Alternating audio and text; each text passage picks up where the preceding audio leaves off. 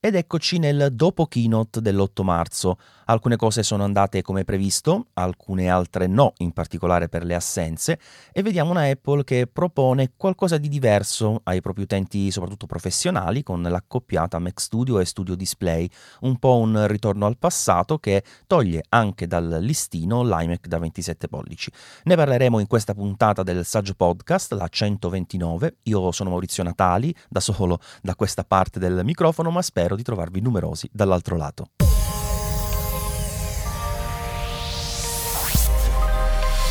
Devo dire che la prima parte di questo keynote mi ha interessato veramente poco. Intanto si è parlato dei nuovi colori per iPhone 13 e 13 Pro che quest'anno si aggiunge alla rosa dei dispositivi che guadagnano una nuova variante cromatica. Un verde carino, devo dire, nella versione 13 Pro, secondo me un po' meno riuscito nel 13 perché mi è sembrato particolarmente scuro, ma a parte le opinioni personali c'è da dire che sono prodotti che oggi arrivano al loro prezzo di listino quando tutti gli altri iPhone 13 e 13 Pro, come ben sapete, negli store alternativi, ma soprattutto anche quelli ufficiali come Amazon, si trovano facilmente a prezzi molto inferiori, per cui l'invito in questo caso, ovviamente a meno che non siate veramente obbligati a comprare per qualche ragione proprio dal sito Apple o che non siate innamorati del colore verde, insomma, è sicuramente quello di optare per delle alternative e di seguire il nostro canale Telegram tech.saggioofferte.it per comprare magari quello che sia più conveniente, insomma, a prescindere da quella che può essere la variante cromatica. Poi si è parlato del nuovo iPhone SE di terza generazione o 2022 o semplicemente iPhone SE. Questa nuova versione che, insomma, non vorrei sembrare particolarmente accanito contro di essa, mi sembra poco pratica, onestamente, a parte il fatto che aver inserito l'ultimo chip più veloce, come sempre si è fatto in realtà negli iPhone SE, lo ha portato anche ad un aumento di prezzo, perlomeno in Italia, sforando il limite del listino dei €500.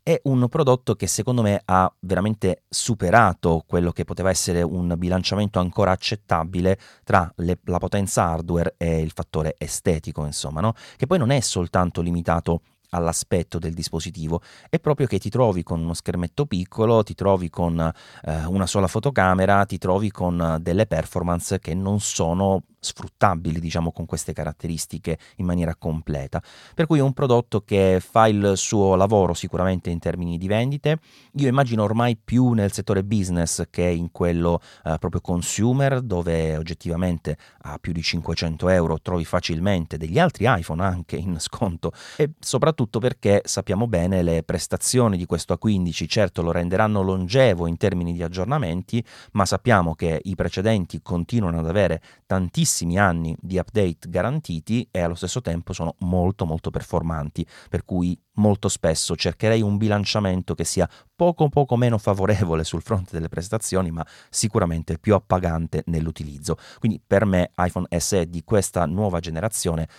ha poco senso, onestamente, e ribadisco come utente. Poi sicuramente dal punto di vista di Apple ci sono delle logiche diverse, credo che sia anche questione di chip forse, cioè il fatto di non dover più avere questa scorta di produzione di Apple A13 e poter passare quindi ad avere maggiori volumi su A15 e quindi forse anche minor costi di produzione. Non so, ipotizzo, ma probabilmente anche questo tipo di logiche fanno gioco nella realizzazione di un dispositivo del genere. Avrete capito che non sono particolarmente entusiasta, insomma, di avere un nuovo colore di iPhone 13 e men che meno del nuovo iPhone SE. Per me sarebbe stato meglio ridurre il prezzo del precedente e continuare a venderlo per un po', piuttosto che rincararlo e renderlo inutilmente veloce. Ma in realtà i miei dubbi maggiori non sono qui, sono invece sull'iPad Air. E sembrerà strano perché è indubbiamente il prodotto che in questa tornata di aggiornamenti in ambito mobile è stato più curato, se vogliamo, perché ha ottenuto il nuovo chip M1 e questo lo porta davvero vicino all'iPad Pro, e già lo era per tanti altri versi. Ma il problema è proprio questo, perché tra le altre cose è anche aumentato un po' di prezzo. Si parte da €699 per 64 GB, che sono un po' pochini, d'accordo, volendoci si può anche stare, ma sicuramente non sono abbondanti. Ora, la cosa importante però è la posizione dell'iPad Pro, perché noi lo abbiamo trovato in passato sul nostro canale Telegram delle Sagge Offerte a 730 euro. Ora, quello ovviamente non è un evento quotidiano, non tutti i giorni potete comprarla a questo prezzo, ma se ci seguite potrebbe capitare. Però devo dire che su canali ufficiali, come ad esempio Amazon, in questo momento in cui sto registrando, non ha assolutamente un best price, è un prezzo normale, quello di 839 euro. Però parliamo di un modello che intanto ha all'interno 128 GB, che con 140 euro di differenza già forse sarebbero sufficienti a giustificare questa scelta, ma soprattutto è un prodotto che ha, secondo me, numerosi vantaggi importanti. Ha uno schermo ProMotion che fa la differenza soprattutto su queste dimensioni, ha uno schermo che ha una migliore latenza anche per l'utilizzo con la penna, ha il Face ID che per me è molto più comodo onestamente del Touch ID, ha anche un audio migliore con il quad stereo che onestamente si sente, si avverte parecchio nell'utilizzo quotidiano, ha più fotocamere, ok magari non le utilizzerete ma ci sono e probabilmente una volta che le avete qualcosa ce la farete anche, c'è il LiDAR anche lì forse ancora più specifico nell'utilizzo e poco apprezzato dall'utente consumer, ma ecco ci sono tanti motivi per preferire comunque l'iPad Pro. Certo, non dico che 140 euro caschino dagli alberi, per cui ci può essere la situazione in cui sei proprio al limite per comprare già l'iPad Air e allora eviti di fare il salto ancora in avanti per l'iPad Pro, ma a quel punto ci vengono in aiuto anche i precedenti iPad Pro, perché ok l'M1 è super figo, è potente, ma a cosa serve su iPadOS? Io l'ho provato onestamente, l'ho provato anche sul modello da 12,9 pollici, ma ho continuato a tenere l'iPad Pro del 2018, neanche quello del 2020, perché le prestazioni della 12Z e della 12X sono praticamente le stesse, visti i limiti di iPadOS. E allora noi potremmo dire di fare un acquisto in prospettiva per la longevità, sono cose assolutamente legittime per carità, non lo nego. D'altronde c'è anche questa speranza recondita che abbiamo un po' tutti, che Apple faccia qualcosa di più con questi iPad e magari grazie all'M1 proprio questi modelli avranno dei vantaggi rispetto a quelli con i chip della serie A. Ma in realtà io ho smesso di sperare queste cose. Se dovessero succedere sicuramente valuterò la possibilità di cambiare il mio iPad Pro del 2018 con un altro iPad Pro, non certo con un iPad Air perché alcune sue caratteristiche proprio non mi piacciono, però ecco di base in generale ad oggi non ha senso fare un acquisto in più per questa speranza che è stata disattesa tante volte negli ultimi anni, per cui l'iPad Air per me attualmente sulla carta magari è il prodotto più interessante per tanti e invece per me è il meno interessante in assoluto, quello che non comprerei a meno che appunto non ci si trovi in quella situazione per cui hai quei soldi, vuoi fare un acquisto da zero sbattimento, da neanche cercare alternative e vuoi un prodotto che faccia delle cose essenziali in maniera ottima. Qui il problema lo risolvi, ma lo risolvi anche con l'iPad base che ovviamente è un po' più vecchiotto nel design per carità, è anche più lento per carità, ma se hai bisogno di qualcosa di basico, forse quello è sufficiente. Se hai bisogno di qualcosa di più, a quel punto lo scatto sull'iPad Pro per questa differenza minima di prezzo per me è sensato, se non addirittura obbligatorio. E arriviamo al cuore di questo evento con l'annuncio di Mac Studio e Studio Display. Io ho tantissime cose da dire su questi prodotti, infatti ho registrato un video per rispondere alle domande degli utenti ed è qualcosa di sterminato, è venuto quasi 50 minuti, per cui ve lo lascio linkato nelle note dell'episodio se volete un po' approfondire. Qui cercherò di andare al nocciolo affrontando alcuni aspetti principali. Allora, intanto è interessante notare che rispetto ai rumor che circolavano da mesi, in pratica non è stato confermato nulla. L'unico rumor realistico è stato quello giunto un paio di giorni prima dell'evento in cui si parlava proprio di questi due prodotti. Quindi Apple, oltre ad aver mantenuto un certo riservo, senza ombra di dubbio, conferma anche un po' quello che speravo onestamente, cioè che non si andasse, come tutti dicevano, ancora a presentare nuovi portatili perché ne abbiamo in abbondanza e non è ancora necessario, secondo me, un refresh delle linee entry come il MacBook Air che sta spopolando proprio perché riesce ad essere molto economico pur offrendo un ottimo pacchetto di funzionalità e prestazioni, e non si è neanche annunciato l'M2 perché mischiare M2 quando ancora l'M1 doveva raggiungere il suo massimo splendore, diciamo come è successo proprio in questo evento, non aveva assolutamente senso. Potrebbe succedere questo quando poi arriverà la nuova soluzione per il Mac Pro, ma questo è un discorso per un altro giorno, come hanno detto anche loro durante l'evento. Non è questo il momento di parlare del Mac Pro. E quindi parliamo del Mac Studio, che poi alla fine è un Mac Pro. Se noi consideriamo il Mac Pro del 2013 come punto di riferimento, alla fine lui è esattamente in quel solco, quindi un prodotto un po' più economico dell'ultimo Mac Pro, è un prodotto con pochissima espandibilità, è un prodotto compatto ma che offre ottime performance. Qui le differenze comunque iniziano a farsi veramente importanti, perché quello del 2013, oltre ad avere problemi di areazione come è ben noto, era un prodotto che comunque, basandosi sempre sulle architetture del momento di Intel e di AMD, non è che potesse brillare in termini di performance. Già ai tempi Nvidia faceva nettamente la differenza,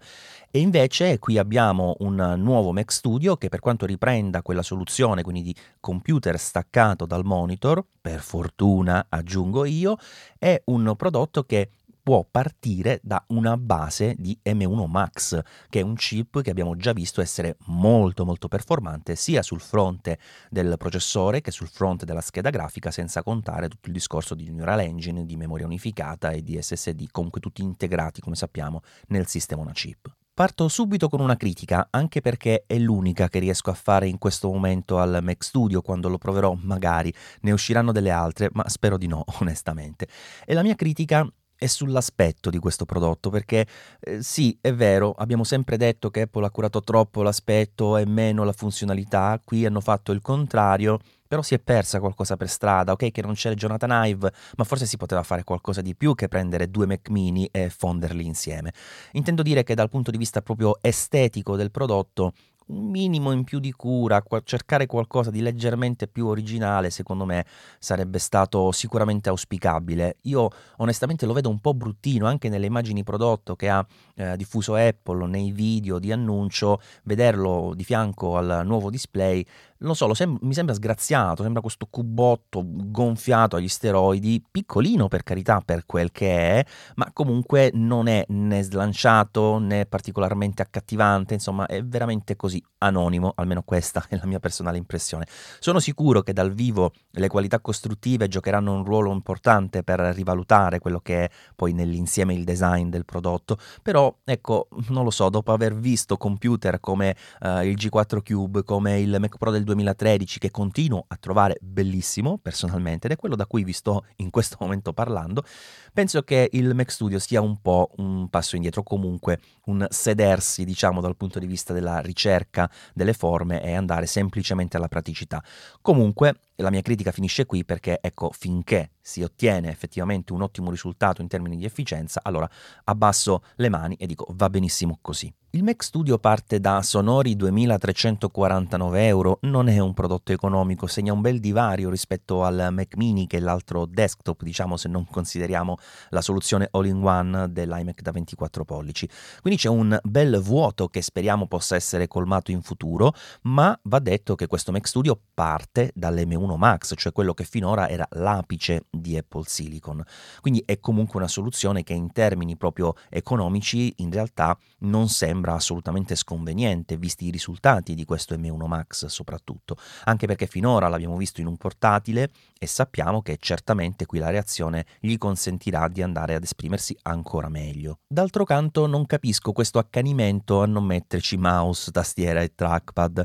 Ok, forse è chiedere troppo, d'accordo, lo capisco, però negli iMac ci sono sempre stati, nel Mac Mini il prezzo è un fattore determinante, qui siamo su una soglia abbastanza elevata, forse si poteva prevedere una soluzione del genere, anche perché sono usciti i nuovi in due colorazioni, grigio chiaro e sopra nero, ma hanno dei prezzi comunque importanti. Come sempre succede con Apple, la Magic Keyboard con Touch ID e tastierino numerico €205, il Magic Trackpad €155 e anche il Magic Mouse si difende con i suoi €109, quindi sono sicuramente dei prodotti molto molto costosi. Ora, in realtà dal mio personale punto di vista non li avrei comunque usati, per cui averli, se fosse significato un aumento considerevole del prezzo, per me non sarebbe stato positivo, ma capisco che molte persone possano rimanere un po' deluse da questo punto di vista. Mentre è sicuramente positiva la dotazione di porte. Sul retro già abbiamo 4 Thunderbolt 4, abbiamo la 10 gigabit Ethernet, 2 USB-A che comunque fanno sempre comodo,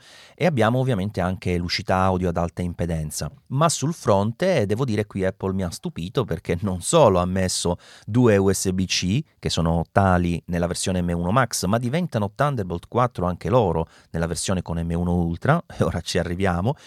ma soprattutto ha messo anche un lettore di SD davanti. Grandissima Apple, è un computer per professionisti che bene o male, se lavorano nel mondo Apple, sono legati più o meno alla creatività. Il lettore SD davanti è una roba proprio elementare per quanto sia utile, per cui grazie a Apple finalmente di aver capito che non ci piace fare la ginnastica a mettere l'SD sul retro. Ma parliamo subito dell'M1 Ultra, visto che l'ho nominato, ed è la soluzione superiore rispetto all'M1 Max. In realtà io avevo utilizzato e consigliato tra le varie opzioni proprio questo nome in passato, poi è andato perso perché la maggior parte parlava di M1 Max Duo e mi sono un po' allineato anche per semplificare, diciamo, la comprensione dei miei video e dei miei testi. In realtà poi sono la stessa cosa, perché l'M1 Ultra è costituito da due M1 Max, perché come vi ho detto più volte si era già visto che su quello c'era un lato con un die di interconnessione aperto che è stato sfruttato in questo caso per creare un nuovo chiplet, questo grande SoC che in sostanza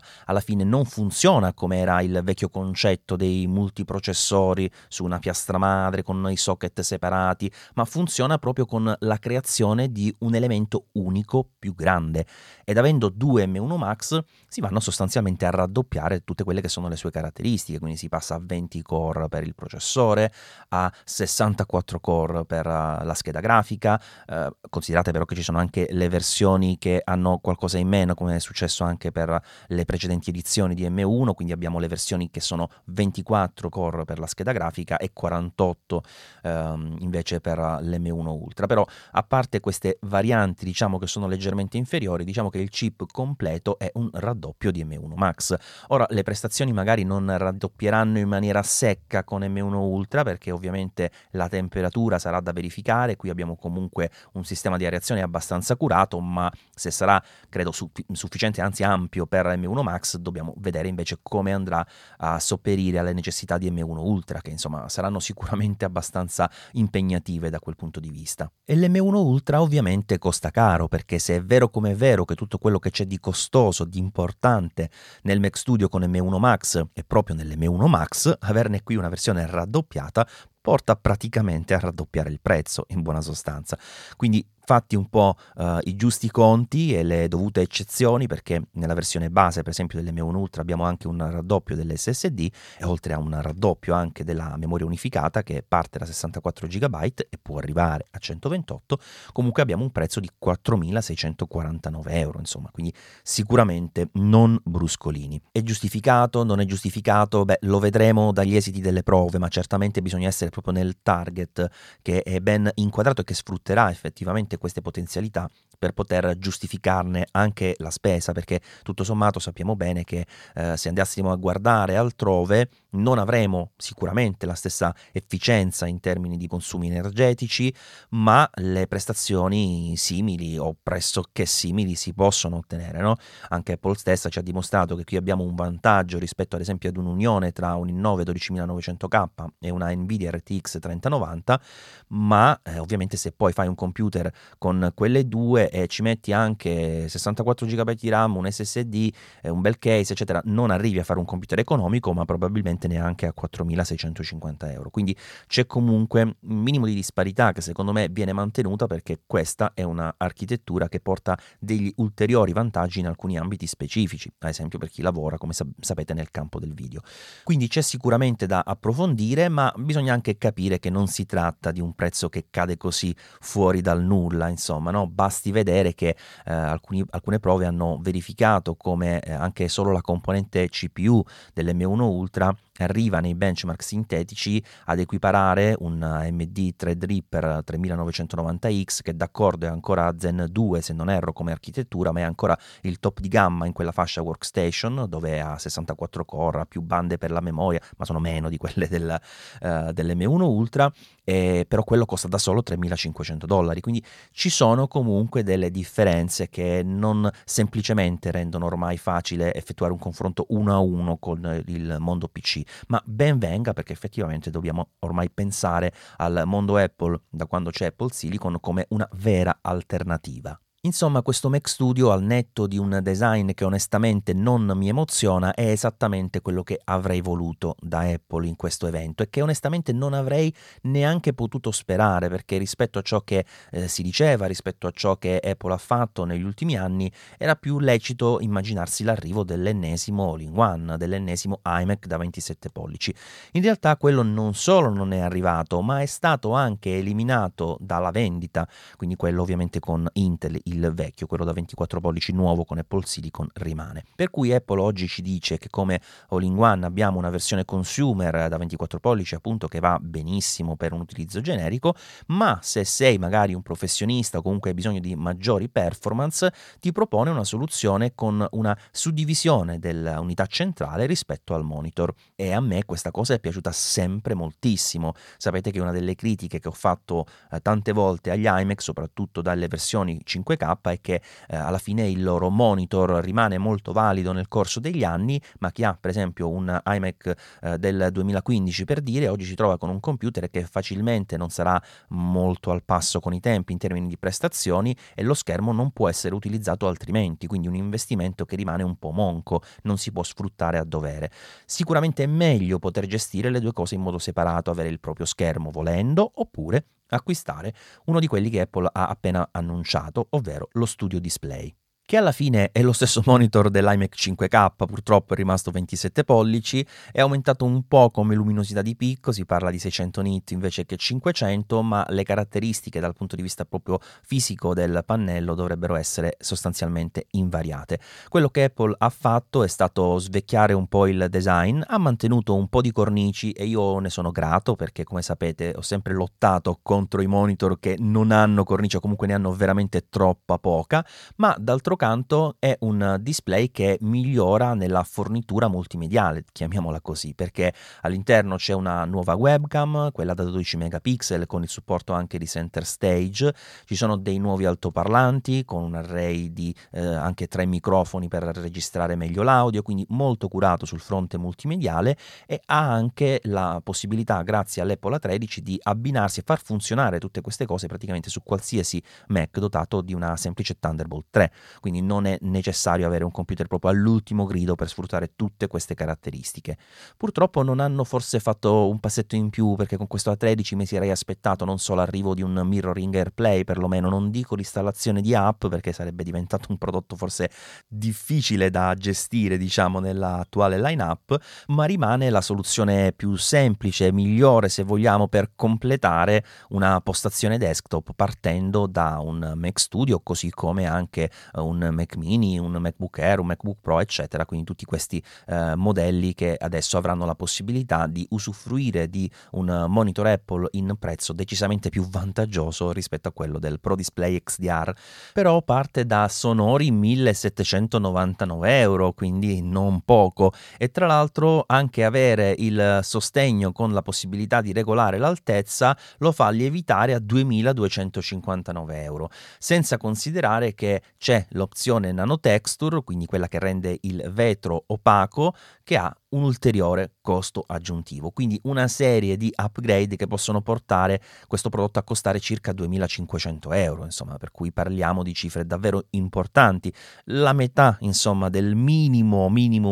che si può avere con il Pro Display XDR, senza nessuna opzione, senza neanche la base, ma sempre cifre importanti. Però la versione base, quindi quella con il vetro standard, con i suoi 1.799 €, è comunque in un range di prezzo e soprattutto propone una serie di caratteristiche che non sono facili da trovare altrove, quindi diciamo il pallino di completare, come dicevo prima, un Mac con questo display sarà anche giustificato, se vogliamo, perché è un investimento sicuramente importante, ma questo sì si può chiamare investimento, perché io vi sto parlando adesso da un LED Cinema Display che ho da 12 anni, perché ho potuto cambiare svariati computer e continuare ad utilizzarlo. È un prodotto che, a dispetto dell'iMac, mantiene il suo valore più nel tempo, ed è un prodotto che, essendo slegato, diciamo, dall'acquisto del computer, uno può avere sulla scrivania nel corso degli anni, quando farà invece l'upgrade del proprio computer. Air, quindi non lo voglio giustificare, ribadisco, secondo me è un prezzo elevato per questo prodotto, sarebbe stato più corretto, a quanto immagino io, vederlo posizionato un po' sotto i 1.500 euro, quindi non dico che doveva costare 500 euro, però c'è 300 euro di troppo, diciamo, nella configurazione, che comunque pesano, soprattutto se vuoi acquistare per esempio in aggiunta anche il sostegno, molto utile per quanto mi riguarda per regolare l'altezza, ma sappiamo che si può fare anche diversamente. Nella recensione della iMac da 24 pollici vi ho fatto vedere che io ho utilizzato un libro per incrementare un po' l'altezza e portarla alla posizione giusta per me, insomma. Quindi personalmente vedo un vantaggio nell'avere questi elementi separati, ma è anche vero che al totale, insomma, alla fine oggi si spende di più rispetto all'iMac 27 pollici base, ma ricordate che quello, oltre ad essere infinitamente meno performante rispetto all'M1 Max,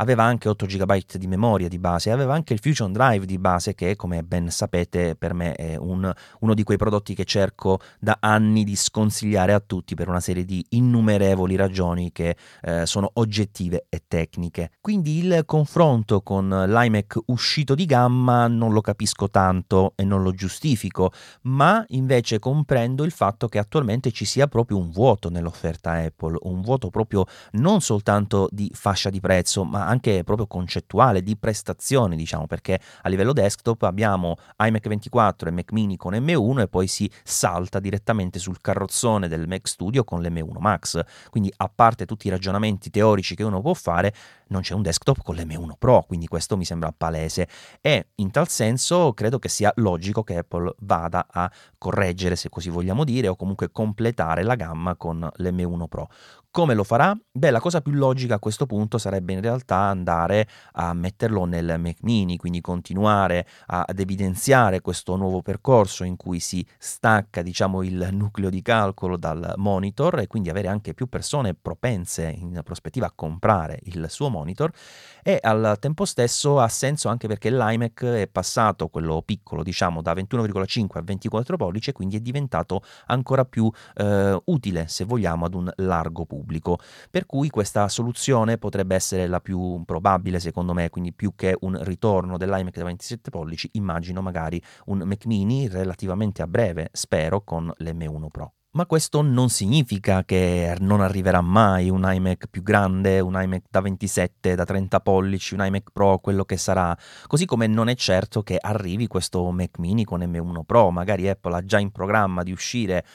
dopo l'estate con l'M2 e allora faranno direttamente il Mac Mini con M2, reputandolo capace, ipotizzo, di colmare il gap rispetto all'M1 Pro, anche se non credo onestamente che si possa arrivare proprio a quel livello. Però ecco, c'è comunque una situazione molto molto fluida dove le previsioni cascano come pere veramente in pochi minuti. Vediamo anche quelle dei soliti noti che stanno andando spesso a sbagliare quelli che sono gli anticipi rispetto agli eventi Apple, per cui di certo non sarò io a dirvi cosa farà domani Apple con assoluta certezza. Però una cosa ce l'hanno detta loro nell'evento, ed è che deve ancora arrivare il Mac Pro. Quindi se qualcuno potesse avere il dubbio che il Mac Studio vada effettivamente a sostituirlo, non è così. Apple ci dice di aspettare perché se ne parlerà in un altro momento. E il nuovo Mac Pro è qualcosa che sicuramente, dopo aver visto questo Mac Studio, stuzzicano un poco, perché se qui sono arrivati con l'M1 Ultra a questo livello di prestazioni, cosa diavolo si inventeranno per il Mac Pro? La cosa più logica, anzi la cosa più semplice, sarebbe immaginare un'ulteriore modularità dell'M1 Max, quindi passare da 2 a 4, ma qui c'è un aspetto secondo me curioso da sottolineare, ovvero che l'M1 Max ha solo un lato aperto per un die di interconnessione, quindi non si può effettivamente accoppiarne 4 con la stessa soluzione utilizzata nell'M1 Ultra. Al limite bisognerebbe creare un bridge in cui far confluire più connessioni, diciamo, di un numero superiore di M1 Max, ipotizziamo appunto 4, e questo è tecnicamente possibile, secondo me. Forse porterebbe a un leggero aumento della latenza, quindi le prestazioni potrebbero non essere esattamente moltiplicabili, ma di base è sicuramente un'eventualità, a meno che Apple non faccia un chip completamente nuovo per il Mac Pro. E questo è anche possibile, perché in effetti un Mac Pro significa, almeno allo stato attuale, soprattutto avendo già un Mac Studio così performante, modularità. Se perdi quella, perdi il significato, a mio avviso. Solo che modularità con i sistemi on chip proprio sono il contrario. Non è che puoi smontarlo con le tue manine belle e cambiarci la RAM e l'SSD e via discorrendo. E se queste sono esterne, di base perdi il concetto fondamentale del sistema on chip. Quindi o si riesce a espanderlo, ad esploderlo, diciamo, in modo tale da avere sicuramente anche qui dei cali potenziali di prestazioni semplicemente anche per una questione di distanze degli elementi, oppure non lo so, si crea un sistema per cambiare il sistema on chip, quindi magari si mette su un pezzo di scheda logica che si può sostituire, come si faceva nei vecchi Mac Pro, come nel mio ad esempio del 2010, che ha la parte inferiore che contiene la scheda logica con la memoria e il processore, che si può cambiare, si può sostituire con una che per esempio ha due processori, quindi due socket e due CPU installate. Quindi potrebbe essere questa un'eventualità, così come potrebbe essere la modularità risicata e limitata soltanto a delle, non so, memorie aggiuntive, memorie intendo di archiviazione. Così come potrebbe Apple trovare anche la soluzione per staccare la GPU, quindi creare delle proprie schede grafiche. Non so fino a che punto, perché si perderebbe la potenzialità e il vantaggio della memoria unificata, ma è sicuramente una possibilità da tenere sul piatto. Quindi tante eventualità per il futuro, ma già nel presente questo Mac Studio insieme al nuovo Studio Display formano veramente una coppiata davvero interessantissima per gli utenti Apple. A me dispiace che non ci sia nel nuovo display una tecnologia in particolare, cioè l'HDR, perché il mini LED mi interessa ma non è fondamentale, ProMotion mi interessa ma non è fondamentale. L'HDR invece mi sarebbe stato utile, perché associato ad un MacBook Pro per esempio da 14 pollici hai lo schermo interno che lo ha e lo schermo esterno no, e quindi se vuoi gestire un flusso di produzione di contenuti HDR non puoi farlo con questo monitor esterno, e quindi dovresti approdare sul Pro Display XDR, ma sapete bene che si tratta veramente di uno scalino molto importante in termini di costi. Bene, con questo direi che è tutto, grazie per aver ascoltato questa puntata del Saggio Podcast. Vi ricordo che se vi va lasciare una recensione su l'applicazione Apple Podcast è molto utile per mantenere un po' il podcast vivo e arzillo anche nelle classifiche. Mi raccomando, oltre alle stelline aggiungete due parole, così magari vi posso ringraziare nella prossima puntata. E nel frattempo mi trovate su saggiamente.com, sul mio canale YouTube e ovviamente sul canale Telegram delle Sagge Offerte Tech. Seguitelo. Alla prossima, ciao!